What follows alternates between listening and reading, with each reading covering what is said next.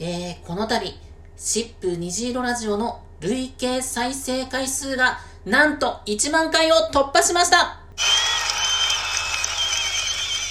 はい、ということでね、2022年もこの虹色ラジオをもっともっと充実させて、シップをより多くの当事者に知ってもらえるように頑張っていきます。シップ虹色ラジオ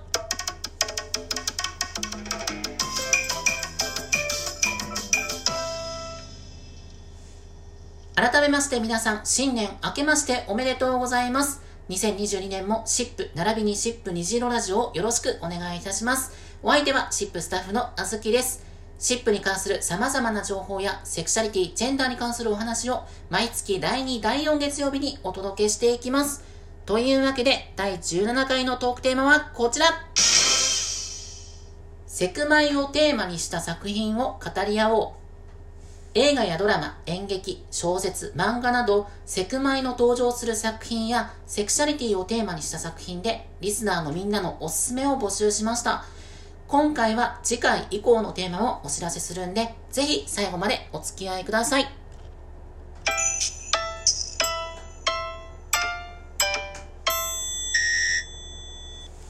今日はね、いつも以上にたくさんお便りが届いてるのね。全部紹介するのは難しいけど、できるだけいろんな作品をお伝えできたらと思います。まずはこちら。ラジオネームホタルさんからいただきました。ありがとう。私のおすすめ映画はジェンダーマリアージュです。アメリカでの同性婚の訴訟を5年以上追ったドキュメンタリーです。この映画を見て同性愛者の自分がいかに結婚を自分には全く関係ないことと思っていたか、自分が結婚できないことを何の疑問もなく当たり前に思っていたが初めて実感しました。そして自分にもし結婚という選択肢があったらという世界を初めて想像したのですが、すごく不思議な感覚だったり、少し寂しかったりといろんな感情が押し寄せてきました。他にも感激するポイントがたくさんあり、いろんな気づきとパワーを与えてくれるすごく素敵な映画です。はい、ということで、まずはドキュメンタリー映画だね。日本でも今同性婚訴訟が全国で行われていて賛成の声を上げてくれる人もだいぶ増えてきたけれど制度として結果が出るまではまだ少し時間が必要そうだよね。そういう世の中にいると同性愛者の人にしてみたら同性婚なんてできなくて当たり前みたいな感覚に陥っちゃうこともあるかも。でも本当は異性愛者に認められて同性愛者に認められないっていう結婚の今の状況ってのは不当だよね。それを気づかせてくれる作品なのかな。続いてはこちら。ラジオネームにゃんさんからいただきました。ありがとう。いろいろあるけど、好きな映画だと一番に浮かぶのは、カランコエの花。女子が好きな女子中学生のお話で、ヘテロの私が見ても胸がキュンキュンしました。しかも、間が絶妙で、ストーリーの素敵さをさらにアップしてる、かなり好きな映画です。あと、もう一つは、最も危険な年。これは胸キュンとかじゃなくて見なきゃいけない映画。とっても可愛いトランス女子ちゃんを理不尽な差別から守る大人たちの戦いのドキュメンタリー。これは社会の問題として多数派のシスジェンダーこそが考えなきゃなテーマだとすごく思う。心のせいで生きるってその人にとっては当たり前のことですよね。その当たり前の権利を守るために戦わなくていい社会が実現するまでちゃんと知って考えるためにもまずはこれを見てと思う一押し映画です。カランコへの花はね、私も見たことある。今や大注目の俳優、今田美桜さんが主演してる映画だね。ドキドキするし、キュンキュンするし、同時に少し胸が痛む。そんな作品だったかな。もう一つの最も危険な年っていうのは私が今一番気になってる映画。ここ数年、トランス女性に対する風当たりがすごく厳しいよね。そんな今だからこそ見たいかな。続きましてはこちら。ラジオネームターカオさんからいただきました。ありがとう。今回のテーマですが、現在最新作が公開中のマトリックスシリーズをしたいです。監督のウォシャウスキー兄弟はトランスジェンダーで、マトリックス2作目には男性として出演もしていましたが、2人とも今は女性として生活しています。作品自体は2つの世界の狭間で主人公たちが戦う SFS がキアヌ・リーブス演じるネオが経験する選択、決断、敵との関係が暗にトランス当事者の経験を表現しているように読み取れるという指摘がありました。個人的にはその読み取り方だけが正解とは思いませんが、すでにマトリックスを見たことがある方でも、そのような視点でもう一度見返してみると、新鮮な気持ちでもう一度楽しめると思います。いや、マトリックスはね、私正直見たことないんだけど、そういう背景があるっていうのは知らなかったな。正面切ってセクマイを取り上げる作品ってのはもちろん多いんだけど、こういう風に本筋は違うけど、実はセクシャリティに関係するテーマも隠されてるんじゃないみたいな作品もすごく面白いよね。私が大好きなジブリ映画、平成たぬき合戦ポンポコは、実は私はトランスジェンダーの話でもあるって思ってるんだよね。まあそこ話し出すと止まらないから、これはまた今度ね。